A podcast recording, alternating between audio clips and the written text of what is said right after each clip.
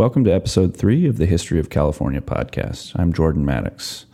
Last week we talked about the four main native groups in California uh, before the Europeans arrived, and today we're going to look at a particular tribe in the northwest of California, the Tolowa. Um, before I start, I'm just going to have a brief introduction where I talk about and try to frame this topic in a broader context. I hope you enjoy this episode.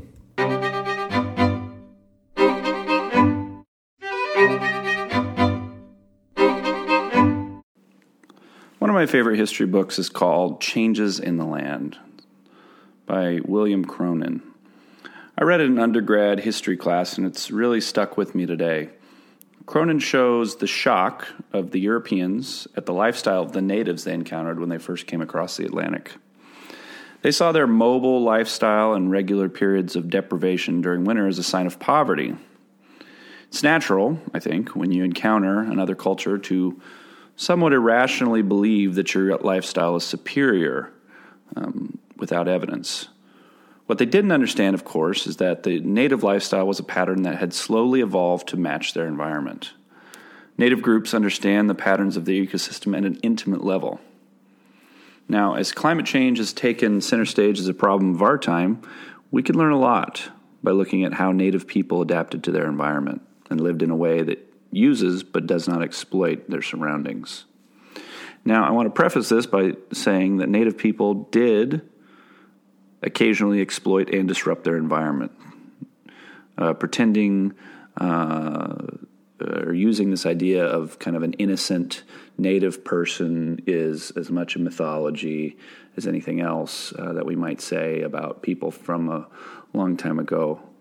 But can say on the whole that we do believe and with good evidence think that they were able to live in ways um, that better fit their ecosystem and they feasted and used resources um, liberally during good times and fasted or um, withheld during times of deprivation. So I'm saying this as my preface to our first in four episodes about the four different native groups. And today we're going to look closely at the tribe in the northwest corner of California called the Tolowa. Uh, they're a federally recognized tribe of about 1,700 people and live roughly three miles south of the border of Oregon. They're located in the verdant landscape that we discussed last time rivers teeming with salmon, couched within the rugged Klamath Mountains running along the coast into Oregon and wrapped in large woodwood, redwood trees and many other species of thick forest that blanket this landscape. The Tolowa were one of the many tribes that inhabited this region in California. There were many others, very close to them, in fact, and they depended on the environment for life and subsistence. Today, we're going to explore their land, their food, their culture, and their mythology. And I don't want to pretend to know everything about this. I've relied on a few different resources, which will be uh, linked to uh, in the notes about this podcast. But um, I feel like I've gotten a, a pretty good grasp of uh, the basics, and that's what we're going to talk about today. So, first, let's talk about the part that fascinated me the most, which was their hunting and fishing. Unlike many tribes that we'll explore later, the Tolowa subsistence existence was hardly precarious, um, given how many food sources they had salmon, sea life, small and large game, acorns, berries, etc. Uh, the Tolowa followed the seasons with what was available, often migrating to follow the food supply.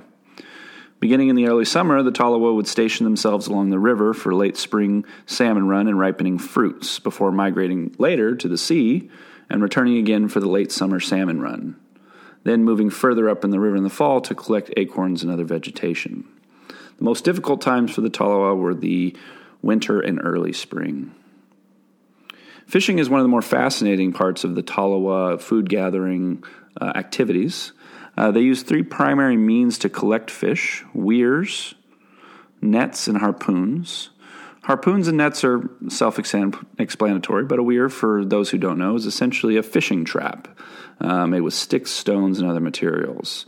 Uh, the weirs were built in a V shaped pattern, and the fish would essentially swim into the the small gated off area and become trapped and make easier to catch.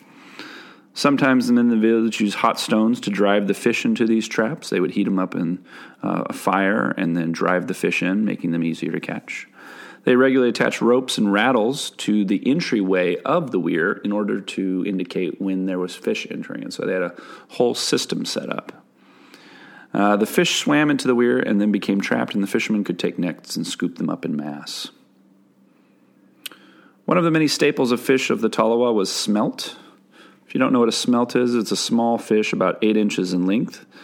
Um, and they typically live in the ocean, but they do travel upriver to breed, which makes them a seasonal catch, uh, which is in concert with much of the Tolowa food supply. Uh, the Tala went after the smelt when they were making their way to the river and were running along the surf line.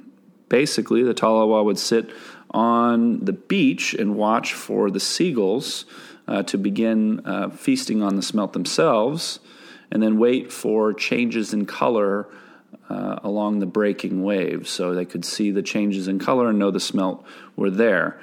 And they used um, conical shaped mesh nets and would scoop up uh, the smelt in large numbers, and it made for uh, easy uh, fishing. Salmon, on the other hand, was typically hunted at night in a canoe with at least two men. Uh, the canoes that were built were typically dug out of redwood with peaked ends, including a seat and foot braces for the one steering the boat. Large canoes for five men were also made, but those were made for hunting sea lion, which was highly sought after and was itself a complicated uh, enterprise. Now, while hunting the salmon at night, uh, one man would steer the boat with um, an oar of some kind, and the other would use uh, a couple different sticks propped up uh, on the bow of the canoe and lean over uh, with a spear. Uh, the salmon spear, or, har- excuse me, harpoon, was a narrow harpoon, probably the size of a stick, um, with a tooth or bone spearhead at the end. Now, in terms of more general hunting, moving away from fishing, um, the densely forested terrain actually, in fact, even though it was verdant and flowing with animals, made, what made it difficult because animals were difficult to attract in environments that were dense with vegetation. So, more typically, the Tolowa used traps. Um, and that was at least until later on, which we'll talk about um, in another episode, uh, when firearms were introduced. The traps were typically used for small prey, and bows and arrows were in har- harpoons were used for larger prey if they were hunted. In, in in fact, now much of the food that they caught was actually not eaten immediately, but was stored and dried in the home village. Now, the village kind of had a communal uh, approach to food. Uh, much of the food was held in common. The person who actually made the kill um, only ate a, a, small portion of the food that he brought back.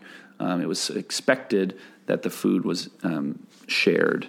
Um, now, this is not necessarily a political philosophy, but instead, um, the village was viewed as a family because typically a village would have a one common male heir, and so the village itself was an extended family.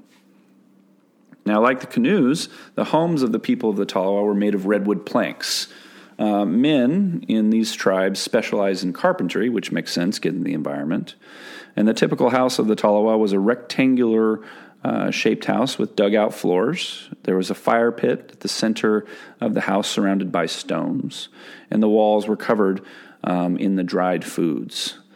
The wealthy people in the village had a similar construction to the common people. If, if people moved, they would commonly deconstruct their home and rebuild it wherever they wanted to move. In terms of money, the Tolowa used a similar system to tribes along the coast shells along a string. Now, while this money could be used for practical things like purchasing items or um, using as a means of currency, it seems more that it was used as a social status object. And furthermore, since there was a limited amount of shells, the amount of money or shells was uh, stable.